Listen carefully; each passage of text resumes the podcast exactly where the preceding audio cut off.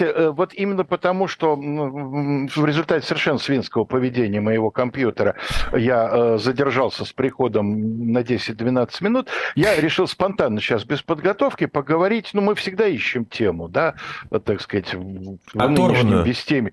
Да, и оторванную. Я решил поговорить, я принес сейчас свои извинения, уж не знаю, будут они приняты или нет, будут ли они сочтены достаточно или нет. Я решил поговорить о том, как раньше люди публично извинялись. Мне кажется, что в наступающем году многим из нас это может понадобиться, пригодиться, оказаться нами востребованным, поэтому неплохо бы подготовить какую-то, самую такую буквально поверхностную методику. Может, полезно кому-нибудь окажется. Да. Вряд ли, но вдруг надежда же она последняя, да. А из нас-то, наверное, конечно, так сказать, нам-то есть. И знаете, как обычно, я стараюсь задаться первым делом вопросом, когда это впервые происходило в человеческой истории, и знаете, что приходит в голову буквально сразу. До нас не дошли известия о том, что первобытные люди извинялись, перед своими женщинами за поставленный фингал или за недоданный кусок мамонта. Мы не знаем, извинялись ли они перед своим племенем, мы не знаем, извинялись ли они перед союзом племенным и так далее. Но мы совершенно точно знаем. Об этом написаны десятки научных монографий. И я сейчас процитирую одну из самых известных. Мы совершенно точно знаем, что первобытные охотники очень подробно, очень ритуально извинялись перед духом убитого им на охоте животного. И есть такой...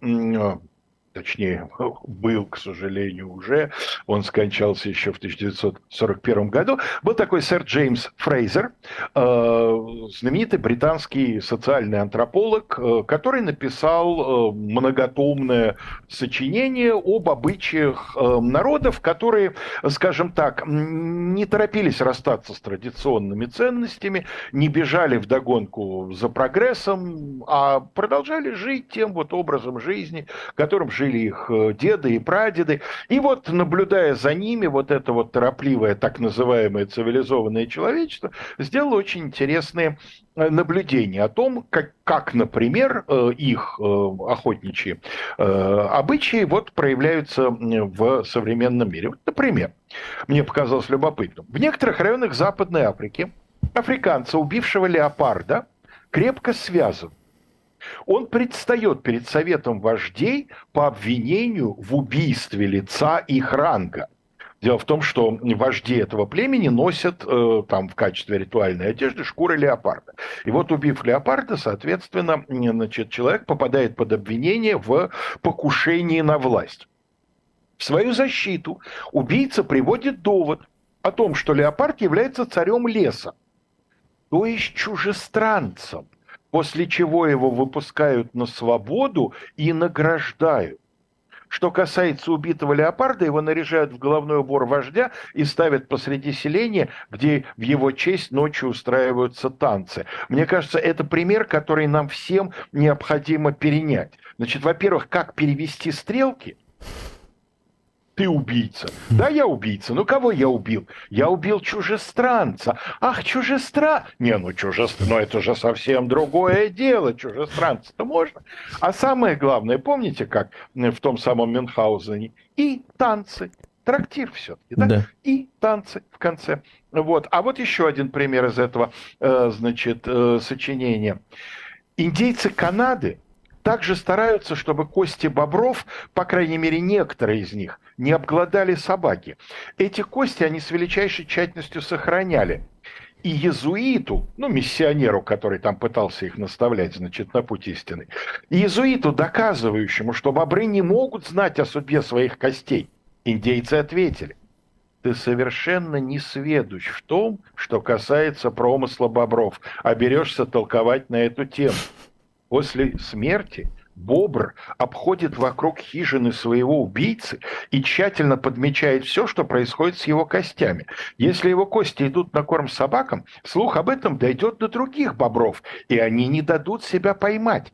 Напротив, если их кости выбросили в реку или сожгли, бобрам не на что обижаться. Кроме того, это весьма благотворно воздействует на сеть, в которую они попались. Ну, Алексей Ильич, это все понятно, это все животные. Вы об людях. Хорошо. Пожалуйста, те же самые индейцы об людях. Североамериканские индейцы, канадские и, значит, индейцы США. Даже за мелкую кражу нужно было просить прощения. Что характерно, в древности процедура примирения происходила не между отдельными людьми, потому что отдельная личность не имела никакого значения. Да? Отдельная личность – это часть рода, ну, семьи, родовой, значит, семейной общины или родовой общины. И, соответственно, род должен быть просить прощения у рода.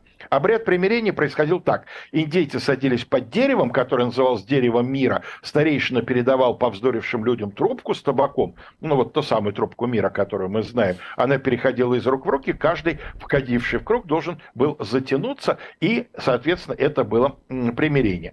Очень похожие обряды есть в Новой Зеландии, например, у племен маори.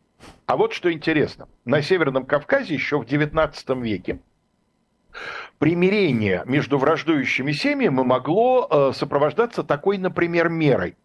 Та семья, которая считалась провинившейся, обязана была передать маленького ребенка из своей семьи на воспитание в семью пострадавшую. Ух ты. И пострадавшая семья его воспитывала до 15 лет, после чего возвращала его, соответственно, к кровным родным. В чем смысл обряда? Вы настолько неприличные люди, что вам даже воспитание детей доверить нельзя. Вот смотрите, как надо, да, мы сейчас у вас возьмем и покажем. Слушайте, как это вообще гениально. Ведь на самом деле, когда в 1945 году Объединенные Нации устроили Нюрнбергский процесс над главными нацистскими военными преступниками, смысл-то по большому счету тот же. Вы не способны сами осуществить правосудие должным образом. Вы облажались, мы отнимаем у вас это право, сейчас мы покажем вам, как надо, да, ну а потом, если вы докажете, что поняли, ну будете потихонечку сами тоже, значит, взрослеть и, соответственно, это самое, заниматься этим делом. Интересно, что, конечно, пример того, как нужно политесно все это делать, дает Западу Восток. Восток в этом смысле, вот в смысле культуры извинений словом, делом и так далее, безусловно, идет на много шагов впереди Запад. И вот мне показалось любопытным, что, например, в Китае примерно в IX веке нашей эры из-за того, что начал активно функционировать Великий Шелковый путь, появилось вино. Оно пришло с Запада, как и многое другое плохое. Ну и, соответственно, появилось вино, возникла проблема им этим вином. Вы так говорите про вино плохое? А может быть, нет, тогда было плохое вино? Вино, конечно, было плохое. Сегодня, когда читаешь, что пили древние греки, понимаешь, что они вынуждены были разводить не от скромности, а потому что неразведенные просто пить нельзя было. Но неважно, вино было, наверное, плохое, сейчас, конечно, гораздо лучше, но проблема злоупотребления с любой вещью, в общем, если обращаться в меру, то можно договориться. Но были люди. И вот государство, например, очень беспокоило, что иногда злоупотребляют чиновники, потому что чиновник – это же лицо государства, мы же понимаем, это же не частная какая-нибудь там безответственная фигура. И вот одна из этических школ, а спасибо Конфуцию, в Китае этих самых этических школ было гораздо больше, чем одна, составила специальный шаблон, который нужно было вписать только обстоятельства конкретного места. Про образ действия там уже все было написано. Значит, перед кем нужно было извиниться? Нужно было извиниться перед хозяином того заведения, где, значит, проштрафившийся нализался, а в его лице как бы перед всеми, кто мог быть свидетелем этого непотребства. Вот какой текст предлагался, значит, в этом шаблоне. «Вчера, напившись слишком сильно, я был опьянен до предела, но ни одно из грубых слов, которые я использовал, не было произнесено в сознательном состоянии. На следующее утро, услышав, что другие говорят на эту тему, я понял, что произошло, после чего готов провалиться сквозь землю от стыда». Прекрасно. Очень вот искренне. У раннего Жванецкого будем ждать вспышек памяти или сведений со стороны. Вот тут поступили сведения со стороны, и человек, так сказать, на основании этих сведений приносит искренние извинения за то, что... В средневековой Европе, конечно, не Китай, прям скажем, уж тем более не Япония, но тоже было что предъявить современному миру в этом плане. Например, человеку, оскорбившему религиозные ценности, и, соответственно, заставивший глубоко верующих людей страдать по этому поводу, да, полагалось надеть на себя белую простыню через специальное отверстие для головы и несколько дней стоять перед местной церковью. А когда знакомые люди, ну, а понятно, что если это большая деревня или небольшой городок, то там знакомые или родственники все. И кто провинился, все тоже знают. Да. Ну, естественно, да. Вот он стоит. Так вот, значит, когда они выходили из церкви со службы, ему нужно было громко просить перед ними прощения за все свои преступления. Вы можете спросить, а при чем здесь белая простыня? Ее-то зачем надевать? Да и так все тебя знают. Оказывается, она символизирует то, что ты в этот момент превращаешься в призрак. Кстати, это вот такое соединение высокой морали с деревенской самодеятельностью. Зачем же тогда голову оставлять открытой, непокрытой? Говорить ею придется. Да. Так ею можно и плотно говорить. Да. Некоторые люди в нее только едят, а в данном случае хочется видеть, как говорится, глаза. Искренне раскаивающиеся. Они, как известно, зеркало души. Конечно. Но знаете, я вам сейчас... прочитаю довольно коротенький текст «Извинения видного политика». Извинение, которое мне понравилось больше всего, вот оно в сегодняшней подборке у меня, безусловно, на первом месте. А вы приготовьте, пожалуйста, вопрос, который должен у вас в процессе чтения мною этого извинения возникнуть. Да. Извинение принадлежит авторству Ивана Васильевича Грозного, которого мы не раз уже цитировали, не раз говорили, что русская литература... Поклонники его, да, творчества. Да, мы литературных его талантов, что литература в большом долгу. И вот уже незадолго до смерти, предчувствуя, соответственно, этот печальный финал, Иван Васильевич, значит, распорядился, о чем было записано. Лето 7910-го царь и государь и великий князь Иван Васильевич всея Руси прислал в Кириллов монастырь сие поминание и велел поминать и на литиях и литургиях и на панихидах по все дни в церкви Божией.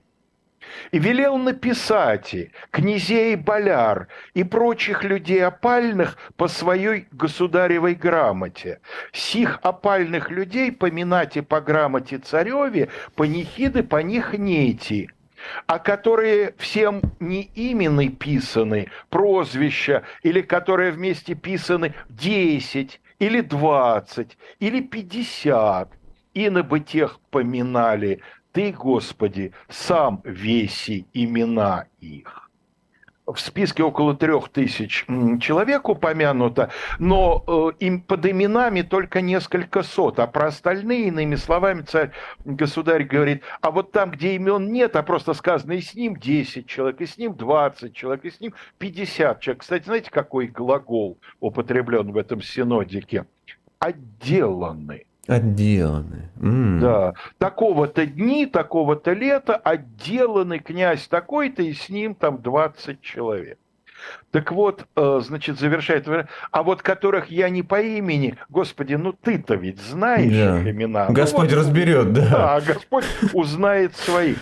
Какой вопрос у вас, дорогие друзья, должен был возникнуть по завершении чтения этого фрагмента? А что же произошло? За что извиняться-то? Я бы сказал, а где извинения? Да. Ну, Ир, вы абсолютно правильно сформулировали. Вы сформулировали, собственно, не вопрос, а ответ. Да? Здесь нет извинения. Здесь есть указание. Одному из крупнейших монастырей есть основания полагать, что и другим крупным монастырям были посланы соответствующие инструкции. Есть указание поминать вот по этому списку. А где извинения? А извинения перед Богом он поймет. А каких еще вы извинений хотите, холопы? Я перед вами, что ли, должен извиняться? Или перед этими убиенными?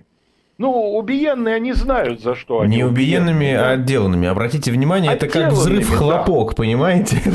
Да. Есть убиенные, а есть отделанные. Совершенно верно. Причем я хочу сказать, что вещь после того, как она отделана, она ведь становится гораздо лучше, правда? Да? Для этого и существует в конечном итоге отделка, чтобы улучшить качество вещи. Вот и человек, он отделанный, становится лучше. И многие примеры тому дает уже более поздние времена. Я хочу зачитать вам покаяние двух совершенно несгибаемых людей, неоднократно доказывавших в свое время это, сидевших в царских тюрьмах, так сказать, гнивших на царских каторгах, ну и так далее, собирательно, да. Третий московский открытый процесс, так называемый последний из вот этих вот больших процессов московских 36-38 года, вот как завершаются... последнее слово двух из десятка подсудимых. Крестинский, видный большевик, крупный советский дипломат. «Я признаю, что мой отказ признать себя виновным объективно являлся контрреволюционным шагом.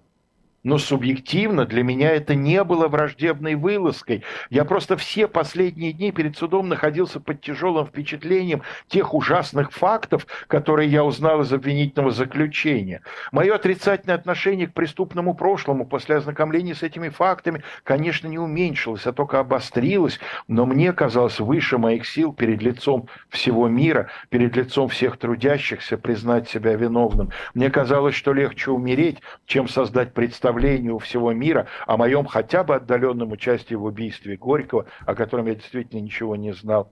Мои преступления перед Родиной революции безмерны, и я приму как вполне заслуженный любой ваш суровый приговор». Простите, убийстве Горького? Да, конечно, а как же?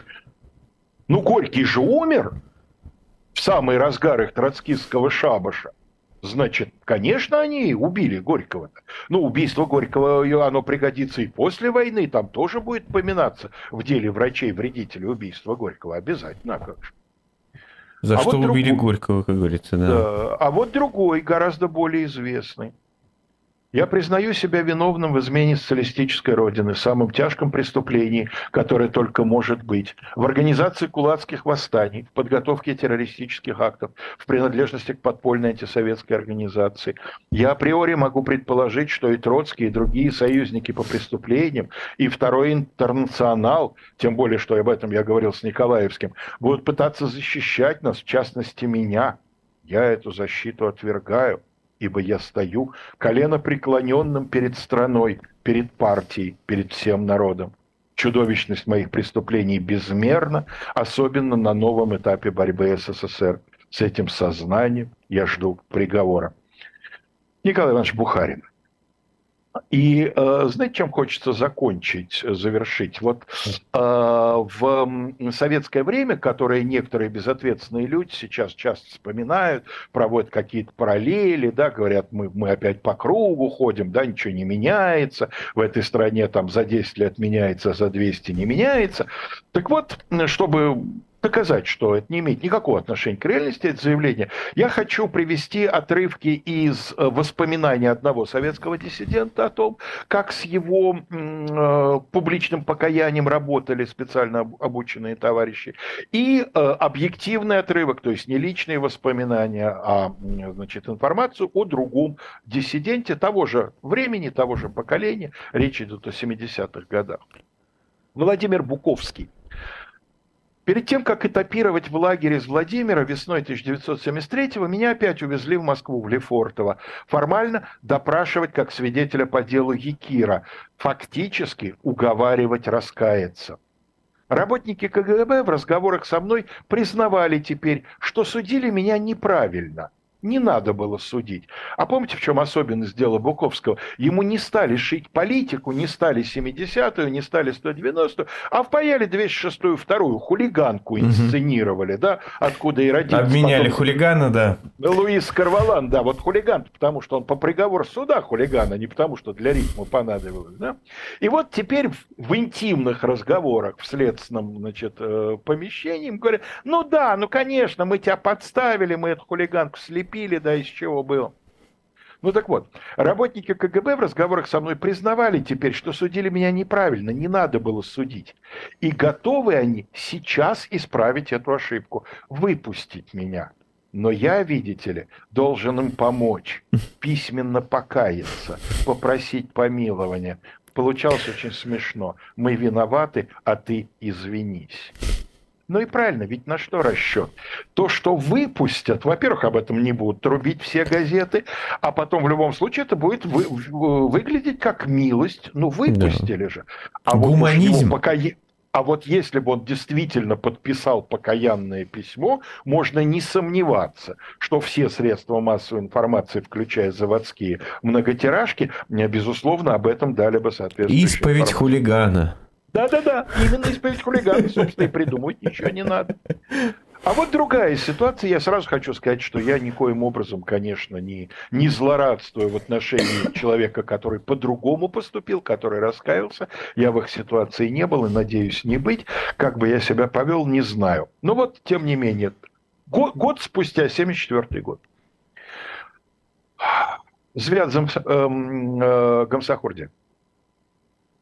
В 1974 году через своих московских знакомых я установил и поддерживал контакты с рядом сотрудников дипломатических представительств буржуазных государств в Москве, и в частности с первым секретарем внутриполитической секции посольства США в СССР Игорем Белоусевичем. От него я получил антисоветскую литературу, изданную за границей, привезенную в нашу страну для распространения. На следствии я подробно рассказал о совершенном мною преступлении. Хочу отметить, что после долгого раздумья я понял, что глубоко заблуждался и что моя деятельность во многом была вредной. Поэтому я искренне сожалею о содеянном мною, раскаиваюсь в содеянном и осуждаю совершенные мной преступления.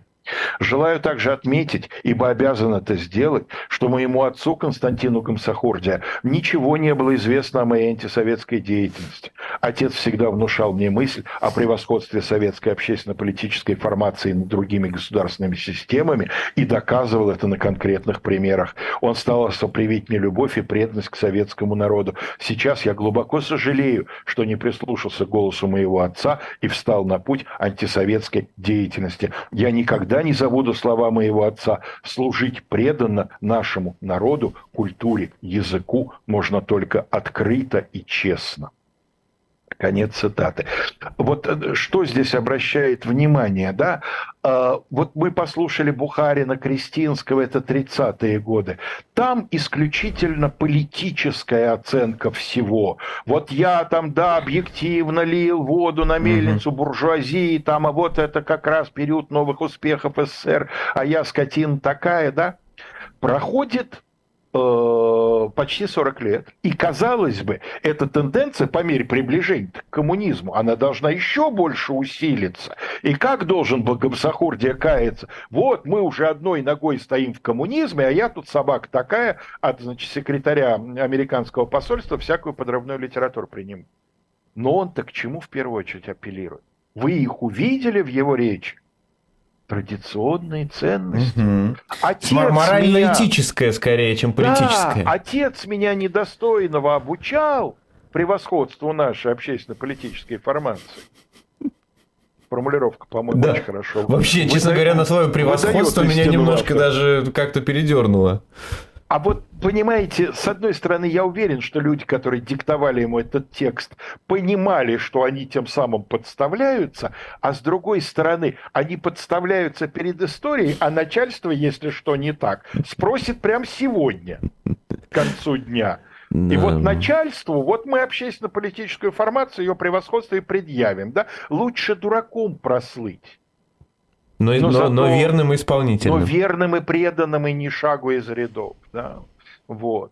И вот эта вот традиционность, она и должна была придать этому всему вот такую вот трогательность. Я не просто там нашу формацию, никто ее в глаза не видел, да? Я не просто формацию нашу предал, я отца родного подставил. Ну и, конечно, это совершенно библейские мотивы. Да. Собственно, этот текст мог бы зачитать блудный сын, если бы мог его написать. Прямо Рубенсу. Я бы сказал Рембрандту, но в данном случае фамилия художника принципиального значения не имеет. Но в этом случае прямо Рубенс, чуть потолще, да. Вот и все. А так точно так же стоял бы на коленях спиной к зрителю и тыкался, да, и тыкался. Вот такие примеры мне показались важными для предновогоднего напутствия нашей аудитории. Интересно, что те, кого вы зачитывали, это были в основном, ну, по крайней мере, уже из советской истории, политические деятели. Да. А не деятели культуры. Деятели культуры, видите, как-то... Ну, тот же Буковский, например, да? Как-то не заморался. Да нет, конечно, если бы была, скажем, установка у меня... Да, портал бы открылся в очередной раз, оттуда пришла бы установка. Если была бы установка подобрать деятелей культуры... Нашлись бы наверняка. Да, ох, не то слово. И, уверяю вас, там бы тексты были гораздо более талантливые и проникновенные. Но, знаете, вот мне почему-то не хочется, потому что у меня к деятелям культуры... Отношение особое. Не знаю, может, это сейчас прозвучит как-то пафосно или даже высокомерно, мне бы очень не хотелось это впечатление производить, но такое вот отношение взрослого к ребенку, потому что творец, он на самом деле, если он действительно талантливый творец, а не имитатор какой-нибудь, да, не Платон Керженцев, прости господи, а если он действительно большой художник, он на самом деле очень беззащитная штука. И вот действительно сделает что-нибудь, потом покается, и вот хочется это воспринимать как детскую шалость. Ну, а то, что он сделал, или то, что он покаялся, и то ведь можно воспринимать как детскую шалость. Это уж нам решать. А вот эти-то люди, тут, мне кажется, мера ответственности совершенно другая. Сегодня такой день, что не грех нарушить самые священные принципы. Мы с вами, в общем, весь этот год очень твердо придерживались правила наши исторические развороты делать вне всякой связи с происходящим. Но вот сегодня, мне кажется, можно сделать исключение, привязаться к текущим событиям. Через несколько часов по московскому, там, европейскому времени наступает Новый год. И вот давайте посмотрим, как он наступал в прежние времена. Начнем с дореволюционных, естественно, потом перекинемся в послереволюционные, потому что на самом деле... И в дореволюционные времена, и сейчас, о чем нам напомнил Владимир Соловьев, Новый год был не главным праздником декабря. Да? Всегда перед Новым годом было какое-то более крупное, более значительное событие, которое можно было отпраздновать. Соответственно, до революции это Рождество, там за 6 дней до Нового года. Сейчас это День чекиста, соответственно, за 11 дней до Нового года. А Новый год, он как бы был, в известном смысле эхом этого события, но тем не менее календарь есть календарь, и Новый год всегда, независимо от Рождества и Дня чекиста, воспринимался как некий рубеж. Вот до-после, да, наступает некий новый отрезок, поэтому, естественно, в связи с этим новым отрезком хочется что-то пожелать. Ну и вот давайте посмотрим. 31 декабря 1836 года в Петербурге на прилавках книжных магазинов появляется новое издание Евгения Онегина. Особенность этого издания в том, что оно миниатюрное. И приказчик одного из магазинов позже будет вспоминать, когда издание Онегина было отпечатано и вышло в свет, оно Пушкину до того понравилось, что он каждый день заводил кого-либо из своих знакомых в книжную лавку к приказчику Полякову, показывал это издание и располагал поручить Глазунову издать таким же образом и некоторые другие произведения. Издание покупалось публикой довольно хорошо, так что можно было рассчитать, что в течение года разойдутся все 5000 экземпляров. И вот это, новогоднее такое пожелание самого Александра Сергеевича, чтобы на следующий год все 5000 экземпляров разошлись, оно сбылось. Разошлись эти экземпляры гораздо раньше, чем закончился 1937 год. Правда, катализатором этого было событие печальное. Во многом это связано с тем, что через очень непродолжительное время после этого Нового года Александр Сергеевич погиб. Желаний. Что вы говорите? Бойтесь своих желаний. Ну, это вообще неплохо бы, да, помнить все время. В свое время, уже в советское время, был издан документ, исторический источник, совершенно невероятной силы. Мы пару раз вспоминали в наших утренних разворотах по разным поводам этот документ, я его цитировал. Это дневник Николая II, дневник издан с 1894 года и по, значит, окончании жизни императорской семьи по 18 год. Документ потрясающий тем, как со страниц своего, безусловно, личного дневника, я уверен, что он не предназначался никогда для публикации, выглядит последний русский император. Я сейчас не буду повторяться на эту тему, не о Николае II речь, а о нем как о свидетеле времени. Свидетель он совершенно бесхитростный, но, видимо, достаточно беспристрастный, насколько может быть беспристрастным личный дневник.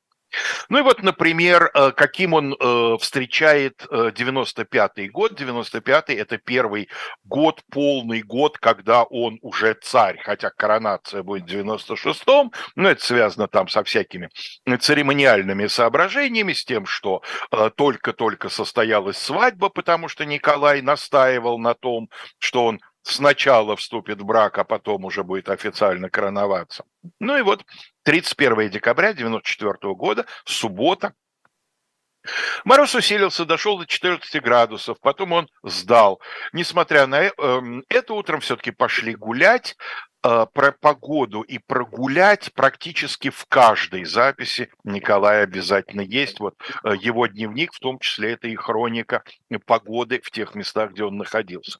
Особенно это поражало всегда, когда читаешь про 17-й год, да? То есть вот нет погоды и гулять, это прямо вот святое. А меня, честно говоря, даже больше поражает не 17-й год, а вот тот период, когда он уже принял на себя обязанности верховного главнокомандующего, и ты знаешь, что вот в эти дни, например, начинается знаменитый Брусиловский прорыв, да, что на фронте важнейшие события. Ну да, он упоминает об этом в дневнике, но обязательно вот гуляли с Алексеем, катались там на лодке и так далее. Вы знаете, ну, Алексей Валерьевич, мне кажется, это доказывает, что на самом деле Николай II был настоящим левым. Только он для себя просто, вот это, как это называется, work-life balance.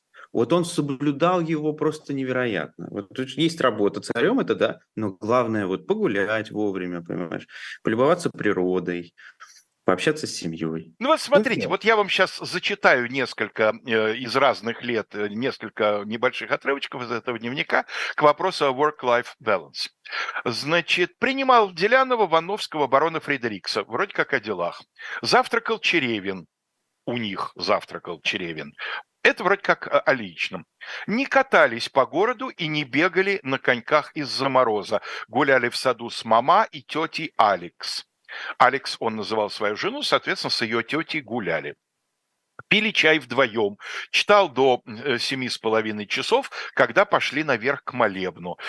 Тяжело было стоять в церкви при мысли о той страшной перемене, которая случилась в этом году. Но имеется в виду смерть отца и то, что он, значит, вступил фактически на престол. Но, уповая на Бога, я без страха смотрю на наступающий год, потому что для меня худшее случилось, именно то, чего я так боялся всю жизнь. Я верю, кстати говоря, что он искренне пишет эти строки, потому что по многим признакам похоже, что, в общем-то, не рвался он царство, и с гораздо большим удовольствием прожил бы жизнью такого почти частного человека. Но что случилось, то случилось.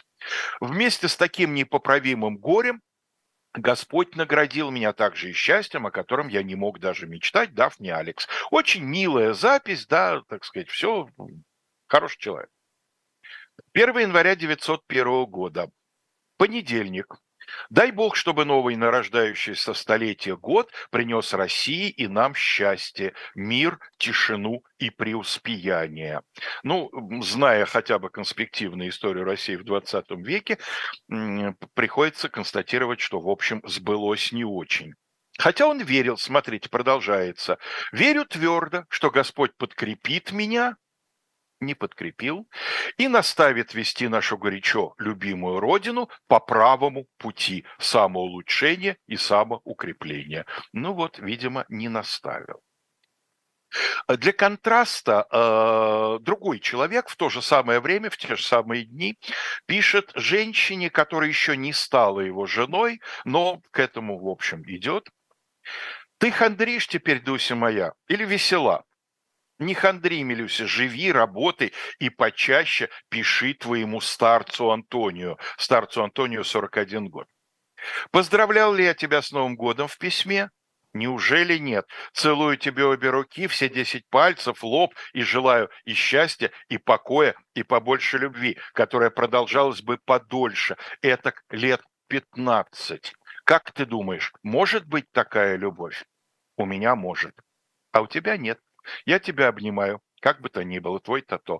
Чехов пишет Ольге Леонардовне Книппер, пока еще не Чеховой, но близкое будущее он предвидит, потому что пройдет несколько месяцев, и они сочетаются браком. А вот насчет 15 лет любви им выдано не было, да, в 1904 году Антона Павловича не станет. А вот его же письмо в тот же самый день, того же 2 января 1901 года, из Ниццы, где он находится, ну, по состоянию здоровья, он ездит по различным курортам. Он пишет Константину Сергеевичу Станиславскому: «Поздравляю вас с Новым годом, с новым счастьем, если можно надеяться, с новым театром, который вы скоро начнете строить».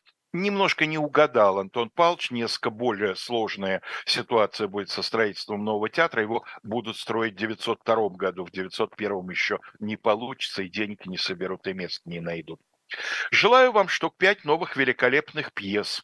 Что касается старой пьесы «Трех сестер», то читать ее на Графинином вечере нельзя ни в коем случае. Умоляю вас ради Создателя, не читайте ни в каком случае, ни под каким видом, иначе причините мне немалое огорчение». Дело в том, что пьеса еще переделывается, в том числе в Ницце Чехов будет кое-что переделывать.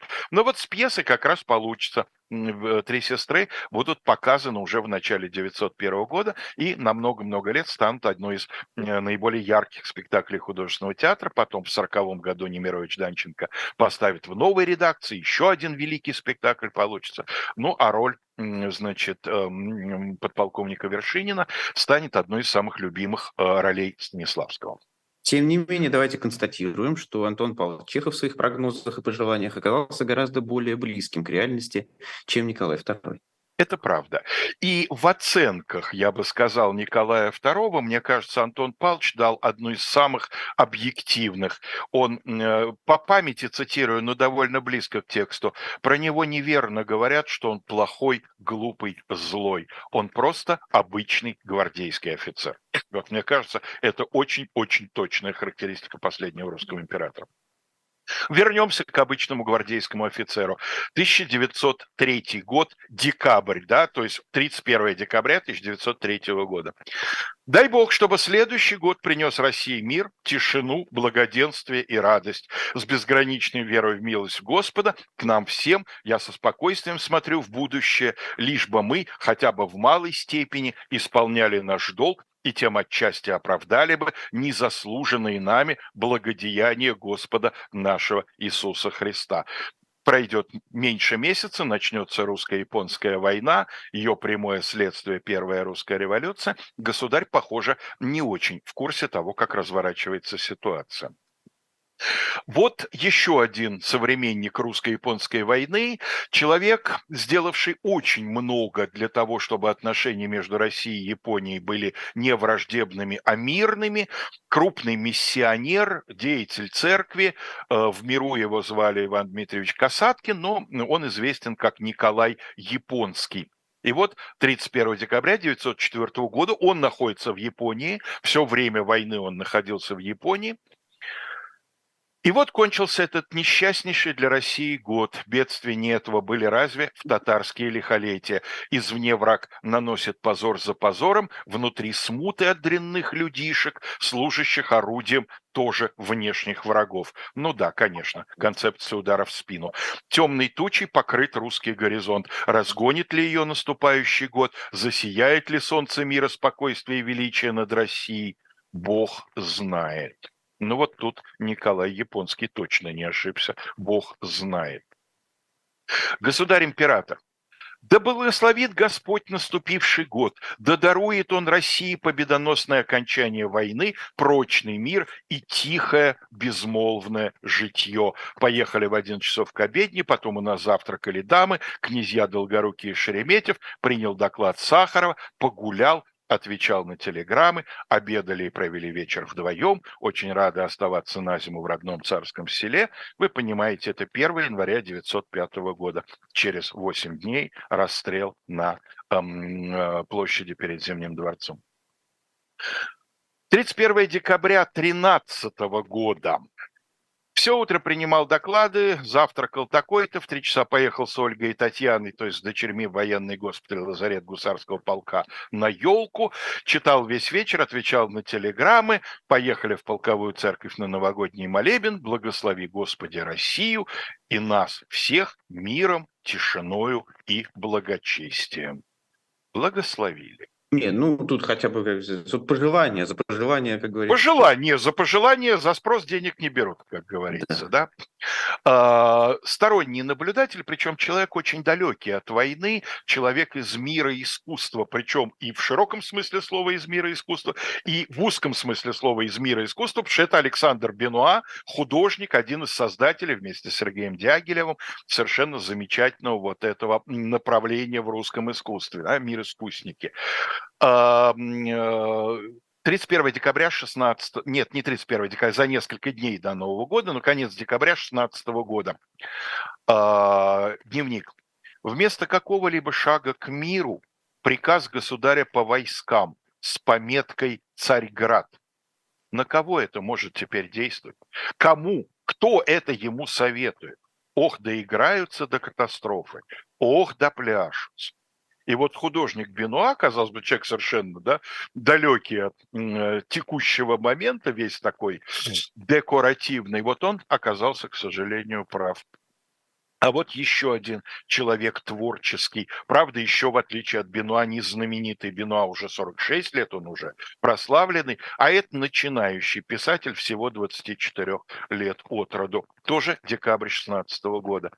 Повальное сумасшествие. Все, что мне подсовывали как ценности, оказалось чепухой. Дикая монгольская бесстыдная Россия. Позор. Вонючие возчики, молодцы, дряные озверелые бабы, погаузы, Брянский вокзал, трамваи, люди хуже скотов. Куда мы идем? Константин Паустовский. Да, вот такое вот ощущение от наступающего 17-го года. Газеты. Газеты вроде как... Да, такое менее личностно окрашенное ощущение от эпохи. Обе газеты, которые я цитирую, это 31 декабря 2016 года. Газета «Русское знамя». Чрезвычайно любопытную эпоху переживает Россия. Остается лишь молить всевидящее око о поддержании в русском народе его неистощимой выносливости в борьбе за свободу и счастье России. Неистощимая выносливость заканчивалась. Это мы теперь знаем совершенно точно. Это удивительно самоуверенные они все были, конечно. А я цитирую обе газеты, они из правого лагеря, даже по названиям, да, «Русское знамя», а вот вторая «Голос Руси». Ну, что «Голос Руси» говорит, да. «Голос Руси» говорит, правительство должно ясно сказать, что государственного переворота оно не допустит. Если, как говорил депутат Керенский, какой провидец-то, оппозиция верует в силу улицы, то пусть попробует прибегнуть к этой улице, только как бы не промахнулись. Ну и чё, попробовали, прибегли, не промахнулись, по крайней мере. А потом промахнулись. Потом промахнулись, но первое, так сказать, первое использование было, в общем, я считаю, достаточно эффективно. Слушайте, вот, честно говоря, меня вот эта фраза про неистощимое, что там, терпение или что там неистощимое? Ага. Меня прям триггернуло, откровенно говоря. А давайте я вам еще процитирую дневник государя-императора. Тоже 31 декабря, только 2014 года. Война идет уже, чуть меньше полугода, да? В 11:45 вечера, имеется в виду, пошли к молебну, молились Господу Богу о даровании нам победы в наступающем году и о тихом и спокойном житии после нее. Благослови и укрепи, Господи, наше несравненное, доблестное и безропотное воинство. Вот что ценит государь-император в воинстве, а вы говорите газеты. Безропотное, прекрасно. Сам государь ценит то, что воинство-то безропотное. Еще один начинающий тоже никому. Честно говоря, пока... вот само словосочетание «безропотное воинство» – это, конечно, надо уметь. Надо уметь. Это либо надо быть чуть ли не Хлебниковым, да, чтобы написать «безропотное воинство», или Хармсом даже, да, или Николаем II. Тут вот одно из... Николаем II, да. Еще одного начинающего писателя, ровесника Паустовского, буквально на 3 года этот человек старше, тоже еще никому пока не известен, пишет своей сестре 31 декабря 1917 года. Через 2 часа придет Новый год. Что принесет мне он? Я спал сейчас, и мне приснилось Киев, знакомые милые лица. Приснилось, что играют на пианино. Придет ли старое время? Настоящее таково, что я стараюсь жить, не замечая его, не видеть, не слышать. Недавно в поездке в Москву и в Саратов мне пришлось все видеть воочию, и больше я не хотел бы видеть. Я видел, как серые толпы с гиканьем и гнусной руганью бьют стекла в поездах. Видел, как бьют людей. Видел разрушенные обгоревшие дома в Москве. Тупые зверские лица. Видел толпы, которые осаждали подъезды захваченных, запертых банков. Голодные хвосты у лавок. Затравленных и жалких офицеров. Видел газетные листки, где пишут в сущности об одном, о крови, которая льется и на юге, и на западе, и на востоке, и о тюрьмах. Все воочию видел и понял окончательно, что произошло. Идет Новый год, целую тебя крепко, твой брат Михаил. А о наступившем 18-м годе через несколько лет он напишет первую строку своего знаменитого романа «Велик был год и страшен год по Рождестве Христовом 1918 от начала же революции II». Это, как вы понимаете, Булгаков. Угу. Перенесемся в 1937 год, когда жить стало лучше, стало веселее. И вот дневник очень интересного человека. Он крестьянин. Его звали Андрей Аржиловский, крестьянин тюменский, но при этом он такой грамотный крестьянин, он из такой вот крестьянской интеллигенции, был такой очень интересный слой интеллигенции и немножко по роду занятий, потому что как грамотного человека его постоянно в какие-то там местные органы самоуправления выдвигали и так далее, и так далее. Но основное его занятие крестьянское. Он постоянно попадал в какие-то конфликты с властями. Его то под кулачником называли, то кулаком, то находили у него какие-то, там высказывания. Он периодически садился. Вот его в очередной раз, ему дали 10-ку. Отсидел в лагере, отбыл 5 или 6 лет, он уже пожилой человек, здоровье уже пошаливает, его выпустили. Времена были еще, по определению Ахматовой, вегетарианские. Вот его выпустили. И вот он встречает 1 января 1937 года с добрыми надеждами и ощущениями. С Новым годом, как бы то ни было, празднуем, ели жареное мясо. Все-таки жить стало лучше. Будем ждать еще лучших дней. Хочется отметить и старое Рождество. Через полгода его возьмут последний раз и расстреляют. Но, тем не менее, у людей, более оптимистично смотрящих в будущее, наступивший 1939 год вызывал следующие чувства. Новый год над мирным краем бьют часы 12 раз.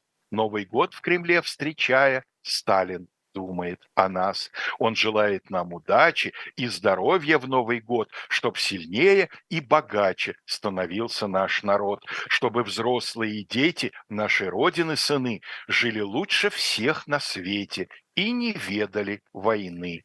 Сталин знает неизвестных дочерей и сыновей, всех людей прямых и честных, верных родине своей. Тот плывет на ледоколе, этот пробует летать, тот еще в начальной школе книжки учится читать. За горами, за долами, в кишлаке своем родном мальчик смотрит за стадами. Сталин знает и о нем.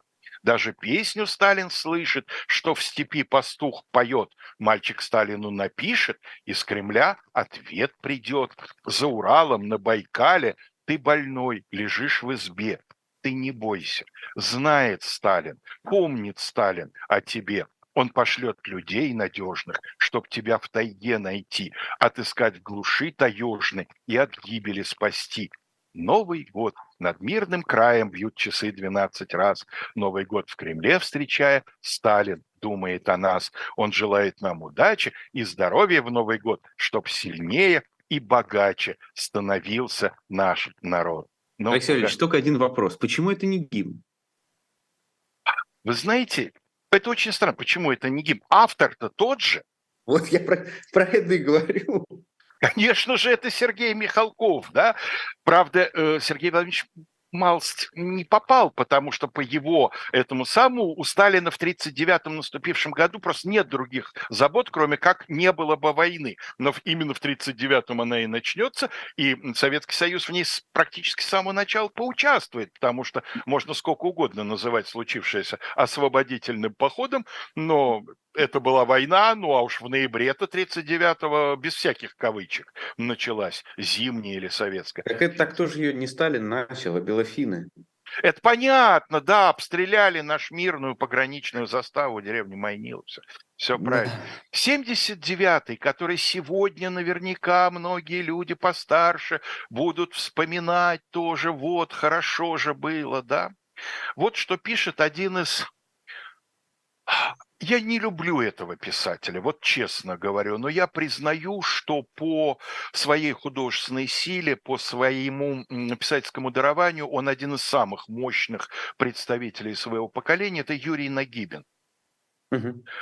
Его дневник тоже явно совершенно ни для какой публикации не предназначенный, потому что 31 декабря 1979 года трудно было себе представить, что подобное можно когда-либо опубликовать.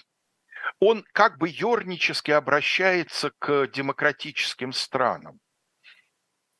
Поскольку демократия обнаружила свою полную незащищенность, безоружность перед тоталитарными режимами, во избежание ненужного кровопролития, во избежание кошмара термоядерной войны, которая в самом деле может быть выиграна теми, на чьей стороне быстрота, оперативность руководства, аморализм, совершенная безжалостность, стало быть, демократия, уран, не защита. Следует поднять лапы кверху и сдаться на милость победителей. Ничего особенно страшного не случится. Нет, конечно, кого-то расстреляют, скорее для проформы, чем по необходимости. Кого-то бросят в тюрьму, в лагеря, потом освободят. Но народы сохранятся и станут единой братской семьей. Не нужно бояться, что русский народ станет гегемоном. Ничуть не бывало. Он сохранит, даже усугубит свою бедность, затравленность, свое безысходное убожество. Ведь из всех побед этот удивительный народ выходил еще более нищим и плотью, и духом.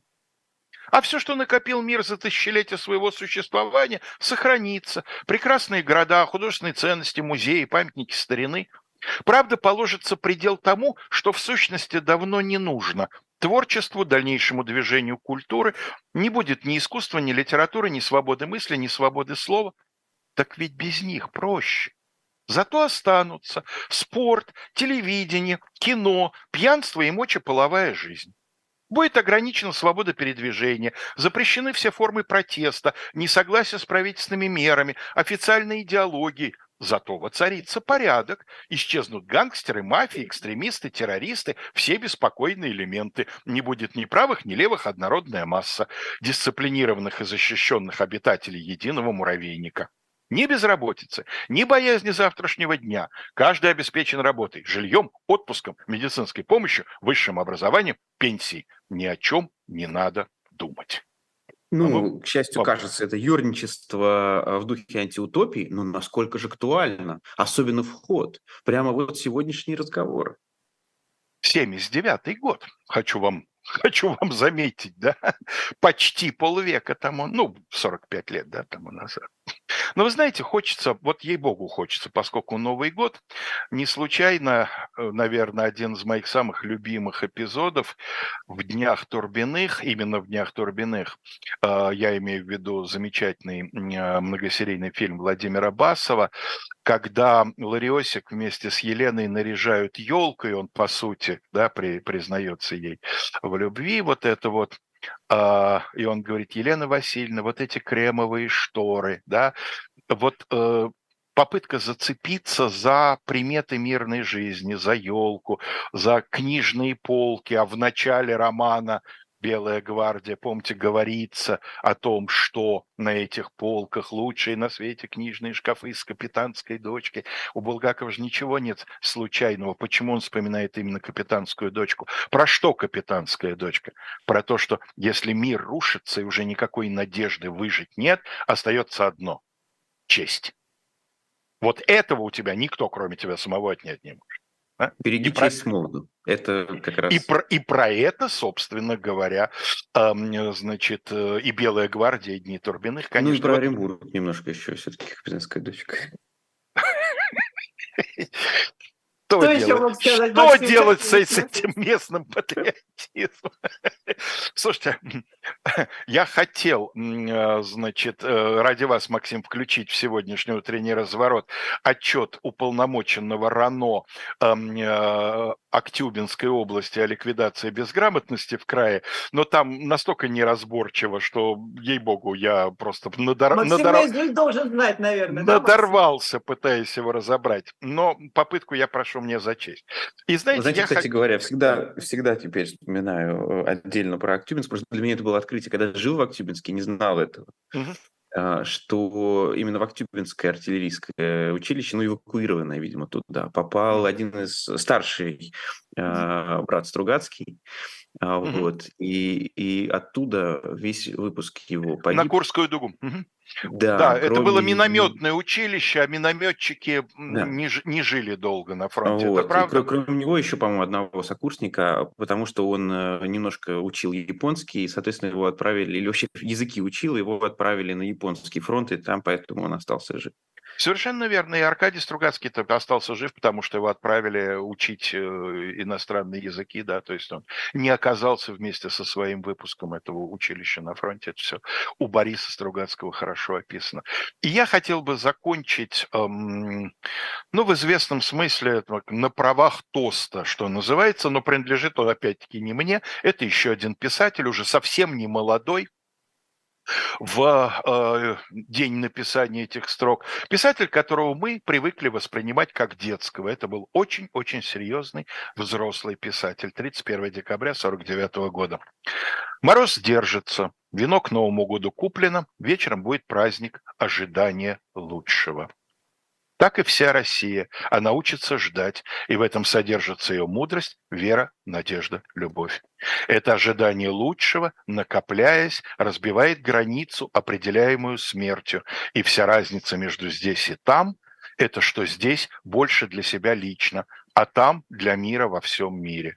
Итак, мы ожидаем в терпении, чтобы в этом мире каждому из нас открылся бы больший простор для творчества жизни, и независимо от нас всем явился бы ясный путь навсегда. Этими словами встретим Новый год. Это Михаил Пришвин. И вот мне хочется, пользуясь случаем, как говорят в передаче «Поле чудес», мне хочется передать поздравления всем нашим слушателям, всей нашей неизменно верной аудитории и пожелать нам всем, во-первых, как героям Дней Турбиных, по возможности сохранить себя и выбрать правильный для себя путь. Вспомним финал Дней Турбиных, да, один уходит к белым, другой уходит к красным. Единственного правильного выбора нет, но нужно выбрать свой путь. Никто, иначе это сделают за тебя, и точно совершенно фигня получится. Ну и во-вторых, вот как завещал нам из 49-го года, из наступающего 50-го, очень малоприятного года, завещал нам великий Пришвин, это ожидание лучшего. Что еще нам сегодня остается? А вообще эта тема ожидания в 49-м году сразу начинаешь думать, что там недалеко был 53-й. Ну, знаете, это старый анекдот, навеянный фильмом «Чапаев», да, когда Петька и Чапаев там вот рассуждают, а через 20 лет, вот да, через 20 лет наступит 39-й год. Да? Ну, что ж теперь. Ну, просто интересно, о чем для себя писал Пришвин? Чего он ждал? Это вы знаете, ну, дневники Пришвина я читал, он был большой пессимист. Я зачитал вам такую достаточно светлую, достаточно оптимистичную, как бы отрывочек, но если его поместить в общий контекст дневника, ничего хорошего Пришвин не ждал. И то, что он был светлым детским писателем, я думаю, это в значительной степени была не безысходность, а самотерапия. Он компенсация вот таким... такая, да? Компенсация, да. Вот он таким образом, как очень тоже мрачный, пессимистичный Грин писал светлые рассказы, да, о чудесах, о дальних странах, о красивых людях и так далее, хотя окружало его ровно противоположное все. Вот так, мне кажется, и Пришвин таким вот образом старался сохранить себя в человеческом смысле. Ему это, безусловно, удалось. Вот я надеюсь, что и нам удастся. Дорогой Алексей Валерьевич, давайте поиграем в антропологическую экспедицию. Давайте. Я вас, у вас, как у старожила, буду спрашивать.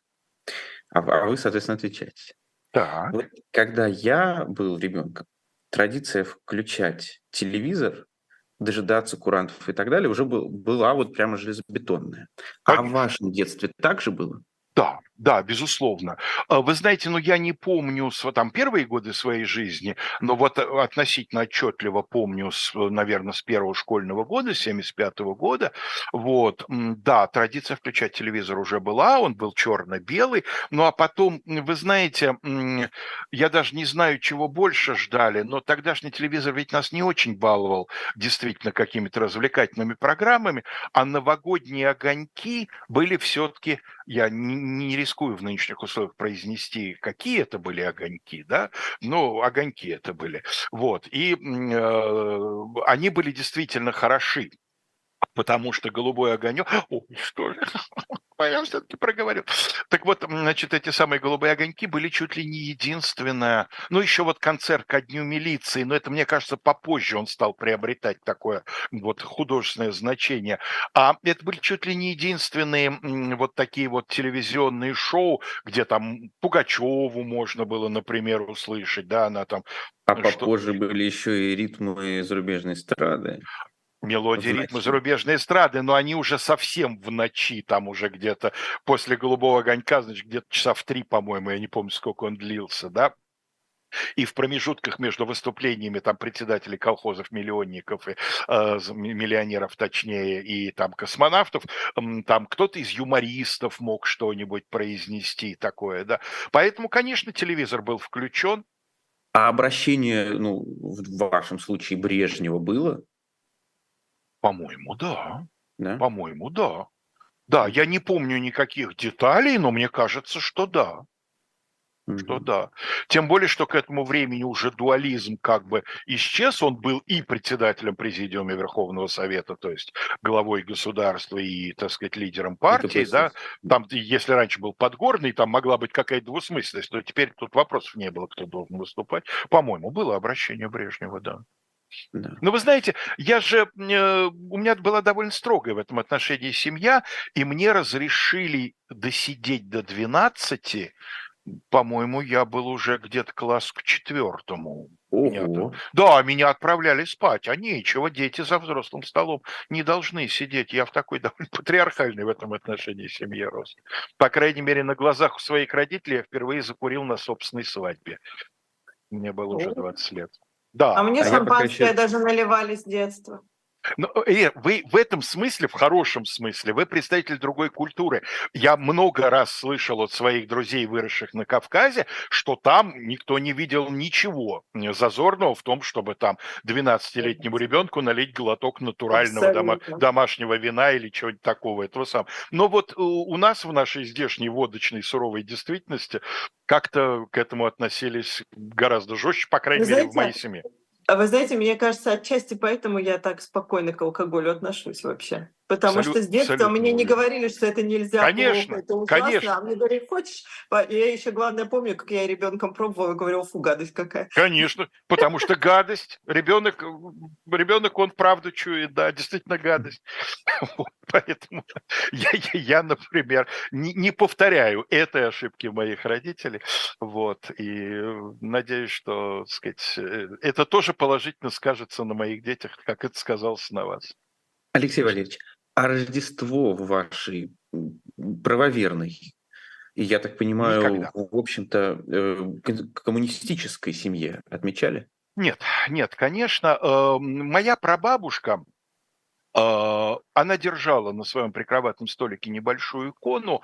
На прощание, если кто-то уезжал надолго в командировку, незаметно этого человека крестила, но она никогда не ходила в церковь. И единственное отмечание праздника, я помню, она отмечала Пасху, и заключалось это в том, что она пекла куличи, готовила, собственно, Пасху, но мы красили яйца, то есть это превращалось в такой вот, праздник семейно-кухонный, да, никогда никаких религиозных традиций у нас не отмечали.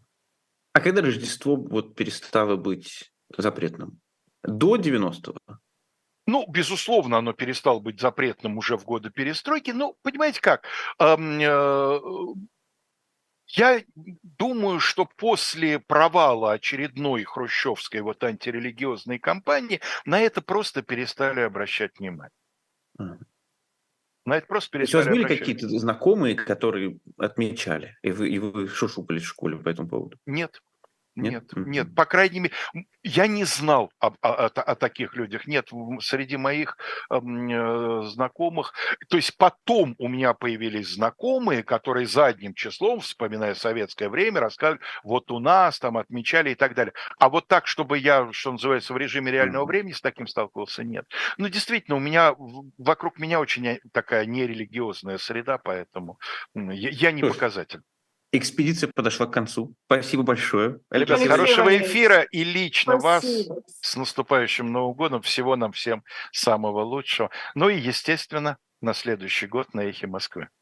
Обнимаем вас, Алексей Валерьевич. До свидания. Всего хорошего. Спасибо.